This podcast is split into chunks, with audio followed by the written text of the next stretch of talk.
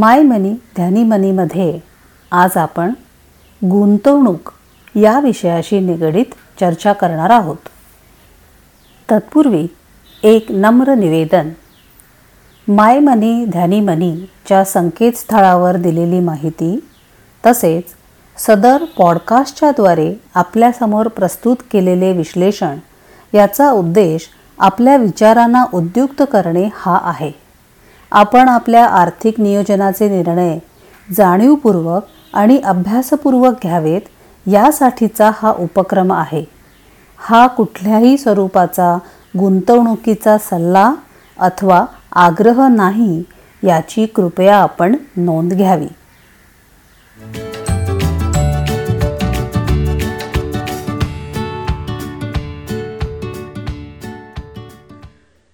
नमस्कार मंडळी. गुंतवणुकीतील विविध धोके या सिरीजच्या पुढच्या भागामध्ये आपलं स्वागत आहे. प्रसिद्ध आर्थिक सल्लागार श्रीयुत गौरव मेश्रूवाला यांच्या investment risk two sides of the same coin या पुस्तकावर आधारित ही सिरीज आहे. आज आपण एका महत्त्वाच्या रिस्कविषयी जाणून घेऊ. कंट्री रिस्क कंट्री रिस्क ही देशाच्या आर्थिक स्थिरतेवर आधारित असते. आपल्यापैकी काहींना आठवत असेल की एकोणीसशे एक्क्याण्णव आणि ब्याण्णवच्या दरम्यान आपला देश आर्थिक दिवाळखोरीच्या फक्त तेवीस आठवडे दूर राहिला होता. आयात करण्यात आलेल्या गोष्टींचे मूल्य देण्यासाठी आपल्याकडे परकीय चलनाची वानवा होती. त्यावेळी काँग्रेसचं गव्हर्मेंट होतं. आपले पंतप्रधान होते पी व्ही नरसिंहराव आणि डॉक्टर मनमोहन सिंग आपले फायनान्स मिनिस्टर होते. या कठीण परिस्थितीतून सावरण्यासाठी आपल्याला देशाचं सोनं वापरण्यास लागलं होतं. हे झालं कंट्री रिस्कचं उदाहरण. जर सर्व गोष्टी वेळेत काबूमध्ये आल्या नसत्या तर भारतातल्या गुंतवणूकदारांना आणि ज्यांनी भारतामध्ये गुंतवणूक केली आहे अशा सगळ्यांनाच एक मोठा आर्थिक फटका बसला असता. अशी अनेक उदाहरणं आपल्याला बघता येतील. आत्ताच सुरू असलेलं रशिया आणि युक्रेनचं उदाहरण बघा. त्या दोन देशांमध्ये जरी युद्धपरिस्थिती असली तरी त्याचे पडसाद जगाच्या इतर देशांमध्ये देखील आपल्याला आढळून येतात. किंवा युरोपियन युनियनमधनं बाहेर पडण्याचा ब्रिटनचा निर्णय असो या निर्णयाचा मोठा परिणाम यू केमधील गुंतवणूकदारांच्या मालमत्तेवर झाला आणि पूर्ण जगावरही झाला. काही वर्षापूर्वी युरोपमधील काही देश पोर्तुगल आयर्लंड इटली ग्रीस आणि स्पेन या देशांमध्ये आर्थिक व्यवस्था फार डळमळीला आली होती. या बिकट परिस्थितीचा परिणाम युरोपच्याही पलीकडे जाऊन पूर्ण आर्थिक जगतावर झाला होता. अशा परिस्थितीचा सामना जर आपल्याला भारतात करावा लागला तर आपली गुंतवणूक अशा कंट्री रिस्कपासून किती सुरक्षित असेल? याचा विचार आपण करायला हवा. बऱ्याच वेळेला आपण आपली गुंतवणूक आपल्या अपेक्षेनुसार आपल्याला परतावा देते यावर खुश असतो. आपण उत्तम असं अलोकेशन केलेलं असतं. उत्तम प्रतीची गुंतवणूक आपण केलेली असते.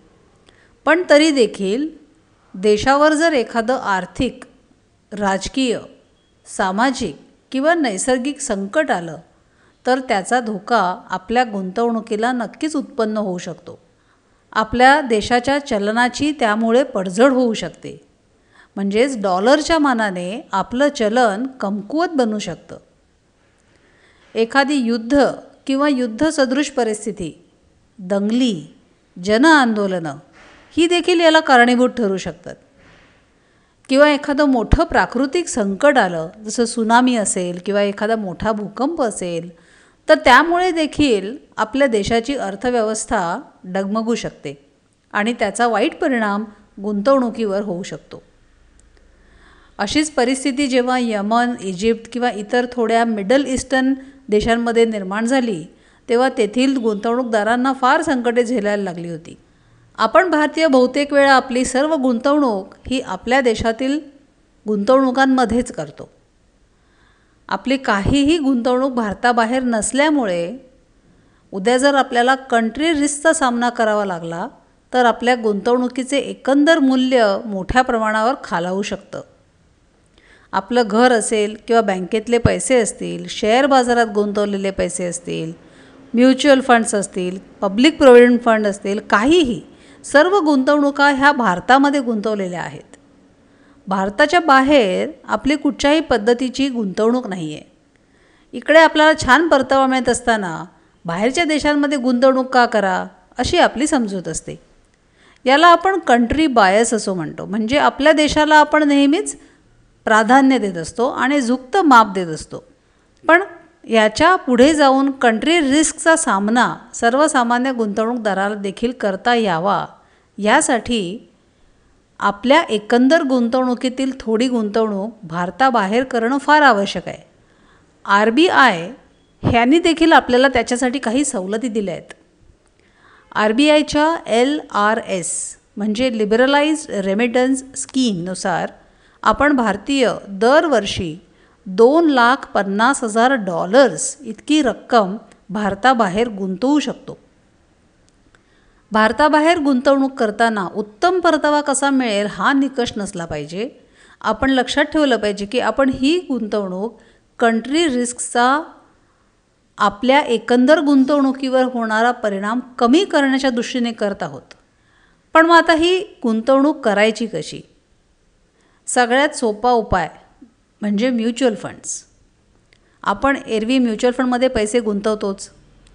तर म्युच्युअल फंडांमध्ये फंड ऑफ फंड्स नावाची एक संकल्पना आहे. म्हणजे एक फंड इतर फंडांमध्ये पैसे गुंतवतो.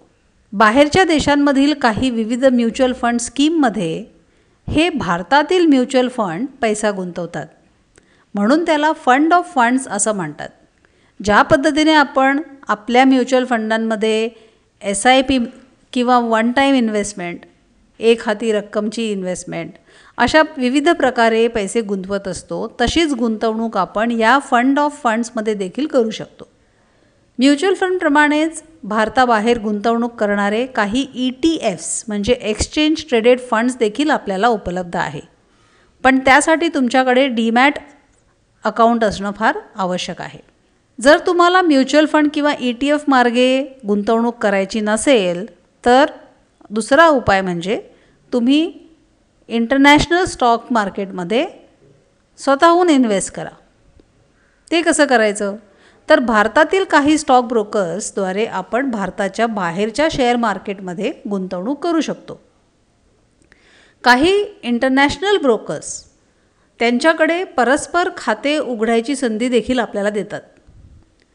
पण मित्र हो अशा प्रकारे जेव्हा तुम्ही बाहेरच्या शेअर बाजारमध्ये परस्पर गुंतवणूक करत आहात तेव्हा त्याचा योग्य तो अभ्यास असणं फार आवश्यक आहे.